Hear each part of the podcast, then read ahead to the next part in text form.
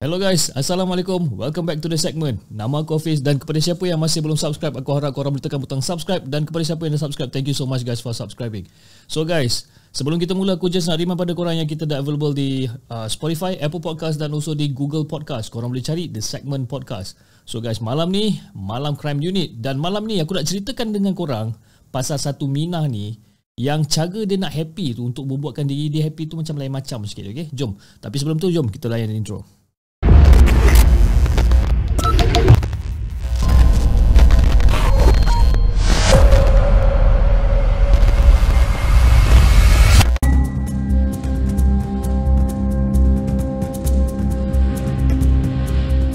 So guys, uh, Minah ni nama dia Brenda Ann Spencer. Dia dilahirkan pada 3 April 1962 dan tinggal di kawasan kejiranan San Carlos di San Diego, California. Okay, so rumah Brenda ni dia terletak betul-betul dekat depan dengan Grover Cleveland Elementary School. Tapi malangnya di usia uh, Brenda ni dalam lebih kurang dalam 16 tahun macam tu, mak dengan ayah dia ni bercerai kan? Jadi Brenda ni hidup dalam kemiskinan lah dengan bapa dia ni kan? Jadi uh, bapa dia pula nama dia uh, Wallace Spencer. So orang tidur kira nak digambarkan macam mana miskinnya orang ni kan orang tidur dekat atas satu tilam single di atas uh, lantai dekat ruang tamu. Uh, kan? Dan orang kata rumah tu memang penuh dengan botol-botol arak yang dah kosong lah. Basically bapak ni pun kaki kaki mabuk juga lah. So kalau korang nak tahu Brenda ni selalu tunjukkan yang dia ni benci sangat dekat mana-mana pihak penguat kuasa especially polis. Okay dia selalu bagi tahu kawan-kawan dia kawan-kawan kelas dia yang dia ni macam nak sangat tembak polis dekat kepala you know. Nak orang kata nak mencederakan polis ni. And Brenda juga dia beritahu yang dia ni adalah seorang sniper yang handal. Aha, sniper yang main-main guys eh. Walaupun Brenda ni berbakat sebagai seorang jurugambar and dia pernah menang dekat tempat pertama pertandingan fotografi Humane Society tapi Brenda ni dia tak pernah nak tunjuk minat dia nak belajar dekat sekolah pun eh. And orang kata si Brenda ni jarang lah nak siapkan kerja sekolah apatah lagi nak datang ke sekolah kan. And then you know kalau dia datang sekolah pula eh Brenda ni dia selalu nampak muka dia macam pucat and then dia macam selalu duduk termenung berangan seorang-seorang you know. So masa tu cikgu dia ni ingat macam you know something wrong ah dengan si Brenda ni seolah-olah dia macam tak berapa nak cergas sangat ah. Tapi guys nak dijadikan cerita, time ni, time Tapi guys nak dijadikan cerita, masa ni uh, Brenda ni dalam masih dalam tahanan and Brenda didapati ada cedera dekat bahagian temporal lobe otak dia yang mana dia cakap benda tu disebabkan oleh kemalangan basikal. So, pada awal 1978, you know, Seorang staf di satu fasiliti untuk pelajar bermasalah tempat Brenda dirujuk atas masalah punting sekolah laporkan dekat mak dengan ayah Brenda yang Brenda ni ada masalah kemurungan dan kecenderungan untuk bunuh diri. Okay, dia ni macam suicidal sikit. So guys, pada Disember 1978 pula, eh, penilaian psikiatri yang diuruskan oleh pegawai tempoh percubaan Brenda mengesyorkan supaya Brenda dimasukkan ke hospital sakit jiwa sebabkan kemurungan tapi too bad you know bapak Brenda ni memang tak pernah nak bagilah kebenaran untuk dia dimasukkan to that particular hospital So lepas tu korang imagine guys eh. Sebagai hadiah Christmas 1978 Ayah Brenda hadiahkan dia Selaras senapang raga 1022 semi-automatic. 0.22 caliber ha, Kau bayangkan. Dengan, penghilihat, dengan penglihatan teleskopik Dan juga 500 biji Ataupun 500 butir peluru guys. Kata Brenda dia minta sebuah radio daripada bapak dia. Tapi sebaliknya bapak dia hadiahkan dia senapang guys. Kau bayangkan. Kau minta radio dapat senapang Bila bapak dia bagi senapang tu Dia ingatkan bapak dia ni suruh si Brenda dibunuh diri lah kan So Bila si Brenda ni dah cakap macam ni kan Obviously mak dengan bapak dia Together dengan tiga orang adik-beradik si Brenda ni Sangkal kenyataan si Brenda ni Yang menyatakan yang bapak dia suruh dia bunuh diri Dan dia orang lah yang cakap yang Brenda yang sebenarnya meminta-minta untuk dihadiahkan rifle oleh bapa dia. Ah, kau nampak kan? Dia cakap dia nak minta radio dapat senapang kan. Lepas tu dia duduk salah anggap apa segala macam. Tapi sebenarnya dia yang minta rifle kat bapak dia ni. Bapak dia pun bagi kan. Jadi mungkin kalau ayah Brenda benarkan Brenda untuk terima rawatan mental yang sepatutnya guys. Okay. Benda ni boleh orang kata boleh dielakkan lah dengan apa yang akan terjadi 35 hari selepas bapak dia bagi dia rifle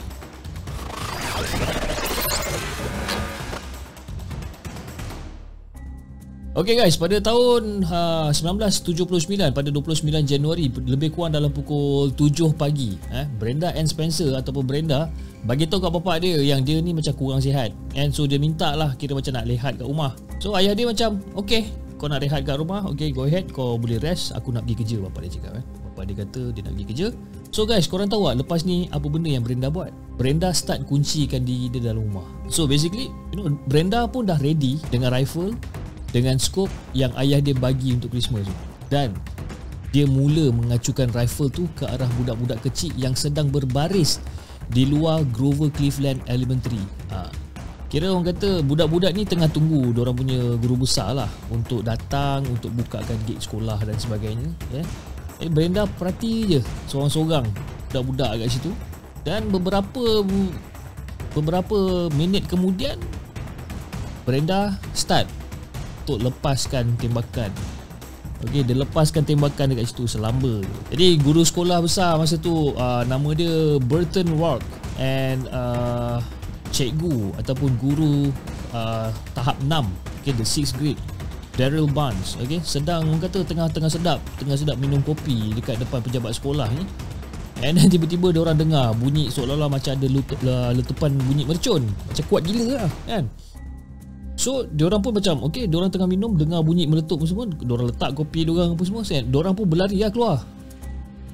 Eh bila diorang berlari uh, Bila diorang berlari keluar Diorang dapat tahu Yang bunyi tu sebenarnya Bukan bunyi mercun guys. Tapi bunyi Tangisan kanak-kanak Yang sedang ditembak Oleh penyerang Yang pada masa tu Belum lagi diketahui.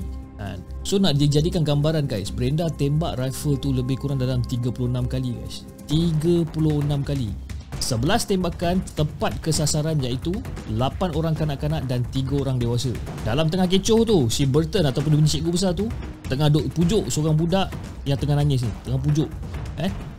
Tiba-tiba dia jatuh terlentang sebab dia ditembak di bahagian dada. Korang nak tahu tak, masa tu Michael Suka 56 tahun, ketua penjaga bangunan sekolah. Nampak si Burton ni jatuh. So si Suka ni lari untuk selamatkan si Burton ni tapi dia pun kena tembak agak ha? Yang paling tragis ni guys Si Burton meninggal dunia semasa di, uh, di dalam bilik pembedahan Manakala si Sukan ni meninggal dunia Di dalam perjalanan dia ke hospital. Pada masa tu ada seorang pegawai polis. Okay, Nama dia Robert Robb. Okay, Dia antara yang polis yang paling awal Yang sampai dekat tempat kejadian. Tapi dia tu pula tercedera And sebabkan dia tertik, apa, ditembak Di bahagian leher. Sebab masa tu dia tengah nak tolong si, si Burton dengan si Suka ni And orang kata nasib memang uh, menyerbahi si Daryl Barnes yang berulang alik membawa masuk kanak-kanak yang terpaku ketakutan sebab dia berjaya bolos daripada tembakan si Brenda ni. Kan? Kau ingat eh si Daryl Barnes tadi tu? Dia kira selamat lah kan? Dia macam agak bernasib baik juga ah. So dia ulang alik untuk tarik budak-budak yang masih terpaku kat situ eh? Sebabkan ketakutan dia tarik uh, keluar daripada kawasan tu lah. Masa serangan tu masih berlaku, okey. Seorang wartawan sok khabar tempatan tanya dekat Brenda, kenapa dia buat begitu? Kan, macam kejam gila. Macam, yalah, tak ada semena-mena kau tembak semua orang, you know. Kau tahu apa Brenda jawab? I hate Mondays. Ya, aku tak suka hari Isnin. And you know, I do all this because I just want to make myself happy dia cakap. Aku buat benda-benda ni semua sebab inilah cara dia untuk menceriakan hari aku. And nak dijadikan cerita you know, kata-kata Brenda yang tu lah ya menjadikan uh, inspirasi kepada lagu I Don't Like Mondays oleh Irish rock band The Bottom Town Rats. So guys, nak dijadikan cerita tanpa belas kasihan, right? Selepas dia tembak si Robert Rob iaitu pegawai polis time tu, Brenda ni sempat menjerit, babe. Sempat dia menjerit. And korang tahu dia nak uh, korang tahu dia jerit apa? I've killed that pig. Aku dah tembak babi. And basically dia straight on dia nak tembak lagi ramai orang. And Brenda dia menembak ke arah sekolah tu lebih kurang dalam 20 minit macam tu lah. 20 minit guys. 20 minit budak-budak ni semua kena survive. Kau bayangkan last last. Brenda ni dia berhenti juga. Sebab salah seorang uh, polis yang nama dia uh, Ted Kasina drive sebuah lori sampah dan parking lori sampah tu dekat depan rumah Brenda sebagai penghadang di antara Brenda dengan kanak-kanak tu tapi walaupun uh, si Brenda ni dah stop tembak, dia tak nak orang kata dia tak nak serah diri lah. And dia ada stand off dengan pasukan SWAT. Stand off, kau korang tahu kan stand off? berdepan-depan dengan pasukan SWAT ni you know lebih kurang dalam 6 jam je guys Korang imagine lah eh Masa dia ditangkap Polis dapat cari Lebih kurang dalam 200 peluru Yang masih belum digunakan Ada lagi 200 bullets Yang belum fully utilized lagi Bayangkan banyak dia Bullet dia kan So bekas peguam bela Brenda Cuba untuk memohon belas ihsan Dengan berkata Anak guamnya tu Menderita nasib keluarga yang berpecah belah penderaan daripada bapa dia, penyalahgunaan dadah dan kebencian dengan pegawai penguatkuasaan dan masyarakat secara am. Macam mana kan? Kau dah tembak pun semua tapi kau nak minta belas ihsan. Finally pada 4 April 1980 sehari Okay, one day after Brenda dah turn to 18 tahun, dia didakwa sebagai orang dewasa. Okay, dia mengaku bersalah terhadap dua tuduhan membunuh dan satu tuduhan menyerang dengan uh, dengan senjata yang mematikan. Brenda dijatuhkan hukuman penjara seumur hidup dengan peluang untuk mendapat parole iaitu pembebasan bersyarat selepas 25 tahun. After 25 years baru dia boleh dapat peluang parole ni. So guys, sekarang ni Brenda ni dia dah usia lebih kurang dalam 58 tahun and dia masih lagi meringkuk dekat dalam uh, penjara iaitu di California Institute for Women in Corona. Okay, so lepas dia dinafikan parole sebanyak 5 kali, Brenda akan layak mendapat perbicaraan parole pada bulan September 2021. Ah, basically dia dah perbicaraan tu dah settle lah. Tapi guys, this time Brenda uh, waive perbicaraan parole kali ini dan perbicaraan Brenda hanya akan berlangsung seawal 9 September 2022 which is next year.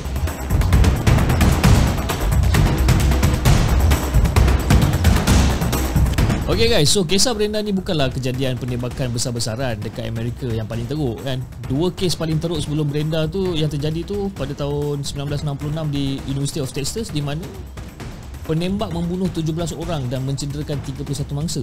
Okey uh, and then pada tahun 1976 kita ada lagi satu kes di Cal State uh, Fullerton. Tujuh orang terbunuh dan dua orang mangsa tercedera apa perbezaan kes Brenda dengan kes dua yang tadi tu? Beza dia adalah jantina. Okey yang dua kes tadi tu merupakan lelaki dewasa whereby yang yang kes yang sekarang yang kita tengah cerita ni daripada Brenda iaitu perempuan serangan rifle Brenda ni orang kata memberi kesan juga. Ah memberi kesan dan juga mengubah kehidupan orang dekat situ. Mengubah kehidupan mangsa-mangsa yang tercedera dan juga ahli keluarga orang termasuk juga masyarakat guys. Okey? Itu adalah kata daripada Richard uh, uh, itu adalah kata daripada Richard. Okey? Richard ni pula dia adalah seorang peguam wakil peguam daerah San Diego County yang diamanahkan sebagai pegawai yang menentang parol untuk Brenda beberapa kali. So basically guys, benda ni terbukti lah guys eh? sebab uh, sebab starting 1979, kes penembakan besar-besaran dan senarai kematian dari kes ni telah menyaksikan peningkatan yang sangat mendadak. So salah seorang kanak-kanak yang menjadi mangsa tembakan Brenda iaitu Charles Cam Miller percaya dia jadi ataupun dia menjadi sasaran sebab Charles pakai uh, down vest okey vest yang diisi bulu angsa okey berwarna biru. Warna ke, ke uh, kira basically benda tu adalah warna kegemaran Brenda lah okey kanak-kanak yang pakai vest warna lain pun sama disasarkan dan Brenda dilaporkan ada berkata so basically Brenda siap cakap you know, you know aku enjoy tengok bulu-bulu tu berterbangan masa aku tengah tembak dia ni. You know every time ya dia orang pakai bulu apa dia orang pakai vest tu yang ada bulu-bulu angsa tu dia tembak je tembak tembak tembak tembak. Dia enjoy tengok bulu-bulu tu terkeluar daripada vest kan nak dijadikan cerita Charles ni ditembak daripada belakang dan peluru tersebut keluar dari dada dia semasa sedang menuju ke arah sekolah. Charles ingat dia terlantar di kafeteria sekian lama setelah diselamatkan oleh seorang jiran. So, menurut pada Paul Olsen iaitu seorang perunding utama ataupun the main negotiator pada hari kejadian tersebut, dia pujuk Brenda on the phone. Okay, cakap dengan Brenda berjam-jam supaya Brenda ni letakkan senjata, you know, dan serah diri dan sebagainya ya. And dia pun ada komen cakap you know probably apa yang Brenda nampak masa tu adalah you know the whole, the whole bunch of kids ataupun the budak-budak yang ada dekat depan Brenda ni seolah-olah macam sekumpulan lembu yang sedang berkumpul. Dan ini menjadikan you know, budak-budak ni uh, uh, an, an easy target you know, untuk menjadikan orang mangsa yang sangat-sangat mudah ya. Budak-budak semua tengah ramai tembak je lah one shot ya. Settle masalah. So ada lagi satu orang nama dia Mary Rintoul okay? Yang dulunya Mary Clark 9 tahun juga ditembak di abdomen dan kata Mary you know Aku selalu ingat ketakutan tu you know? Aku selalu akan teringat dengan uh, ketakutan tu Yang kita takkan tahu apa yang sedang berlaku Kita tak faham Kenapa dia tembak kita Itu kata dia eh? And then beberapa rakan sekelas Brenda juga ada beritahu yang Brenda selalu buat-buat cerita nak dapatkan perhatian. Uh, dia attention seeker lah si Brenda ni. Kan? So basically Brenda pernah cakap yang dia pernah bakar ekor kucing. Tapi sebenarnya you know Brenda ni adalah orang yang sangat sayangkan haiwan. Itu menurut pada kata mak bapak Brenda lah. And then Brenda ni pula dia pernah cakap besar yang dia, dia kata dia pernah bergaduh dengan seorang pengedar dadah. Ha? Dan memecahkan kepala dia kan tapi basically apa benda yang dia cakap ni you know, bakar ekor kucing lah pecahkan kepada orang yang di dadah apa dadah dadah dia semua ni you know? tak ada satu tanggapan pun yang orang kata pernah dibuktikan lah si, si apa, oleh si Brenda ni. So nak dijadikan cerita Brenda cakap yang penembakan tu adalah sesuatu yang tidak dirancang dan dia buat decision tu last minute untuk tembak ramai-ramai. Tapi beberapa rakan-rakan kelas Brenda beritahu pada hari Jumaat sebelum penembakan tu Brenda ada katakan yang dia akan buat sesuatu yang gempak untuk masuk TV dan dia akan menjadi seorang yang sangat famous. Oh, kata-kata Brenda tu memang betul-betul jadi kenyataan. Bila Brenda menjadi penembak besar-besaran perempuan Amerika Syarikat yang pertama. She's the first. Jadi bila orang tanya kenapa dia harus dibebaskan, Brenda berkata semua orang berhak peluang kedua termasuk diri dia sendiri. So guys, sepanjang 22 tahun dia uh, dipenjara kan, Brenda tak pernah dedahkan motif sebenar di sebalik penembakan tu. Sampailah pada sesi perbicaraan parol tahun 2001, Brenda mengejutkan panel perbicaraan parol ketika dia di, uh, dia dedahkan yang bapa dia ni dah uh, kira dah dera dia secara fizikal dan orang kata dah cabul kehormatan dia sejak dia umur 9 tahun hingga ke 16 tahun. Ha, kata Brenda, bapa dia hampir merogol dia. Jadi Brenda juga dedahkan jugalah yang dia dipaksa tidur dekat tilam sama dengan bapa dia yang cuba yang akan cuba untuk mencabul dia, menumbuk dia di muka dan juga dirusuk serta menghinanya dengan pelbagai nama-nama yang yang orang kata nasty lah, nama-nama pelik lah, nama-nama jijik lah kan. Jadi pihak Perul buat berulang kali tanya dekat Brenda ni kenapa ambil masa sampai 30 tahun ha, untuk melaporkan yang bapak dia ni dah dera dia dah buat macam-macam kat dia semua? So jawapan dia senang ke? Sebabkan dia takut so walau bagaimanapun you know bila panel nak baru je nak siasat cerita Brenda ni okay Brenda ni duk tukar lagi cerita duk tukar lagi cerita eh the the panel mengatakan you know ada satu siasatan telah dijalankan apabila Brenda melaporkan pada kaunselor dia lebih pada 30 tahun lepas okay Ingat tak uh, masa Brenda kata dia cedera dekat kepala sebabkan kemalangan basikal ya, yang masa aku cerita pada awal tadi okay? Pada tahun 2005 Brenda menyalahkan ayah dia sekali lagi okay? Katanya ayah dia sepak dia dekat kepala time tu masa dia umur 14 tahun Dan Brenda dipaksa untuk buat-buat cerita kemalangan basikal untuk cover up So guys korang, kalau korang perasan cerita yang didedahkan oleh Brenda Banyak berubah dari tahun ke tahun Dan benda tu sebenarnya menimbulkan rasa uh, skeptical okay, tentang oh, kesahihan ataupun kebenaran cerita si Brenda ni.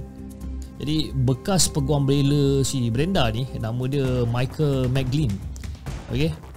Percayalah, percaya dekat uh, keterangan si Brenda ni. Kata Brenda, you know bapak dia si uh, Wallace Spencer ni telah uh, kata dah dah dah mendera si si Brenda ni secara seksual dan di bawah pengaruhnya Brenda start berpakaian macam lelaki dan orang kata belajar untuk memburu, untuk menembak you know. And on the additional note pada tahun 1980, Wallace yang pada masa tu berusia lebih kurang dalam 40, uh, 41 tahun berkahwin dengan bekas teman sepenjara Brenda yang berusia 17 tahun bernama Sheila McCoy. And Sheila ni memang dia ada rupa paras hampir sama dengan Brenda dan sering disalah anggap sebagai Brenda. Eh Wallace So nak dijadikan cerita Si Wallace ni diceraikan oleh Sheila beberapa ketika Setelah melahirkan seorang anak. Tapi kira masa Wallace meninggal dunia pada tahun 2016 tak silap aku. Okay, Masa tu dia umur lebih kurang dalam 87 tahun Dan telah menafikan segala tuduhan Brenda. Sampailah dia mati. Jadi pada pagi kejadian tu ya, McGlynn bertegas bahawa si Brenda ni telah minum agak dan mengambil ubat uh, mengambil drugs lah eh, mengambil drugs. Dan Brenda juga claim yang dia tak ada ingatan apa-apa langsung tentang you know shooting tersebut uh, tembakan tersebut kerana orang kata uh, kandungan dadah dekat dalam darah dia tu masa tu macam agak tinggi. Walau bagaimanapun kenyataan uh, kenyataan ni dibidas Richard yang katanya Brenda mampu menembak mangsa sejauh 23 meter dengan ketepatan yang mematikan dan obviously you know tak ada orang yang boleh buat macam tu di bawah pengaruh uh, alkohol dengan dadah. And masa orang buat lab test uh, ujian makmal tak ada orang kata tak ada satu bukti pun yang yang orang kata yang ditemui dalam darah si Brenda ni ada dadah ataupun alkohol. Ha, memang kata si Brenda ni memang fit, tak ada mabuk, tak ada hayal, tak ada apa. So, pada pembicaraan kelayakan Perul 2016, Be, uh, Brenda ni kira macam kerap menangis lah eh and menunjukkan uh, emotional dia yang tak berapa nak stable. And Brenda ni kira macam berayu-rayu lah. Yang dia tu macam tak ada tak ada niat nak bunuh sesiapa. Dan dia cuma menembak je apa yang dilakukan oleh Brenda ni memang teruk guys. Kau bayangkan lah. Menembak ke arah kanak-kanak yang hanya bencikan hari Isnin ha? disebabkan dia benci hari Isnin dia tembak budak-budak.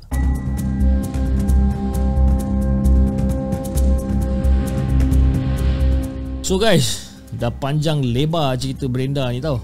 Eh, apa iktibar yang kita boleh dapat daripada kisah ni sebagai pengajaran? Firstly, betapa pentingnya institusi family. Okay, institusi keluarga, especially peranan mak ayah sebagai orang dewasa dalam keluarga. Basically, parents lah yang bertanggungjawab sebagai kompas moral kepada anak-anak diorang. Eh, termasuklah kita. Eh. Kita adalah the the main person yang bertanggungjawab untuk didik dia orang. Baik buruk memang kita kena didik elok. Contohlah eh macam ayah Brenda ni si Wallace Spencer ni eh. Dia menunjukkan orang kata satu kelakuan yang boleh dipersoalkan sepanjang hidup dia lah. Misalnya, you know, hadiahkan si Brenda ni rifle kepada anak dia yang tak stable lagi daripada segi emosi mental. And then dia menafikan bantuan psikiatri kepada Brenda dan mengahwini perempuan bawah umur yang serupa dengan Brenda. Jadi basically tak heran lah kalau Brenda sendiri berperangai pelik dan suka buat cerita. Mungkin you know, mungkin itulah cara dia untuk cope dengan situation dia time tu. Next, yang kedua, jangan kita underestimate penyakit mental. Okay, mungkin pada zaman tu benda-benda macam terapi jiwa ataupun you know mental health ni orang kata ramai orang tak berapa nak ambil pot sangat lah ramai orang tak ambil tahu sangat kan? Eh? Brenda ni kira dia macam menunjukkan yang dia mengalami uh, mitomania. Uh, mitomania uh, sejenis kecenderungan untuk berbohong atau bercakap besar. And lagi teruk you know si Brenda ni mengalami sakit mental yang tak pernah didiagnosis tapi ada kemungkinan Brenda ada melaporkan penderaan dan pencabulan yang dia dapati daripada bapa dia ni tapi dia gagal untuk dapatkan bantuan yang sewajarnya. So guys, katakanlah betul lah benda ni eh, Mungkin sifat benci Brenda pada pihak penguat kuasa Berakar ataupun bermula daripada kegagalan diorang Untuk membantu dia masa first time dia report. Itu pun kalau betul lah cerita tu kan. Kalau betul yang dia pernah buat report tentang dia kena cabul Ataupun dia kena dera dan sebagainya. Tapi apa-apa pun guys, you know Tak kisahlah apa motif di sebalik kejadian ni eh, Yang pasti Brenda adalah seorang yang memutuskan untuk memetik ataupun menarik picu rifle tersebut. Whatever ini apa benda yang kau cakap dia yang decide untuk tarik benda tu. Ok guys. Apa pendapat korang tentang cerita si Brenda Spencer? Brenda and Spencer. Ya itulah pendapat aku yang aku dah bagi tahu tadi kan basically kita kena make sure you know semua didikan bermula dari rumah bermula daripada kita sendiri kepada anak-anak kita. Kita lah yang bentuk dia orang ni sebenarnya kan. Kalau korang ada pendapat korang yang tersendiri korang boleh tulis dekat ruangan komen ataupun korang join kita dekat discord. Itu yang cara paling senang guys. You know join kat discord aku akan tinggalkan link link dekat bawah. I think that's all for today. Until the next case guys. Assalamualaikum